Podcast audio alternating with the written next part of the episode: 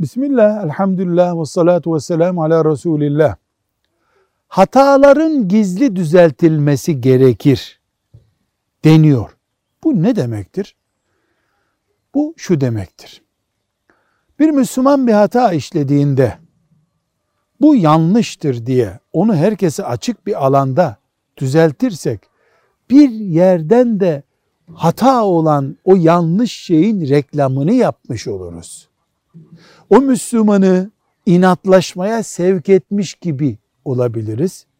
Bu sebeple hatayı düzeltmekse gayen, vurup dağıtmak, nefret oluşturmak, intikam almak değil, düzeltmekse gayen eğer bunu gizli yap.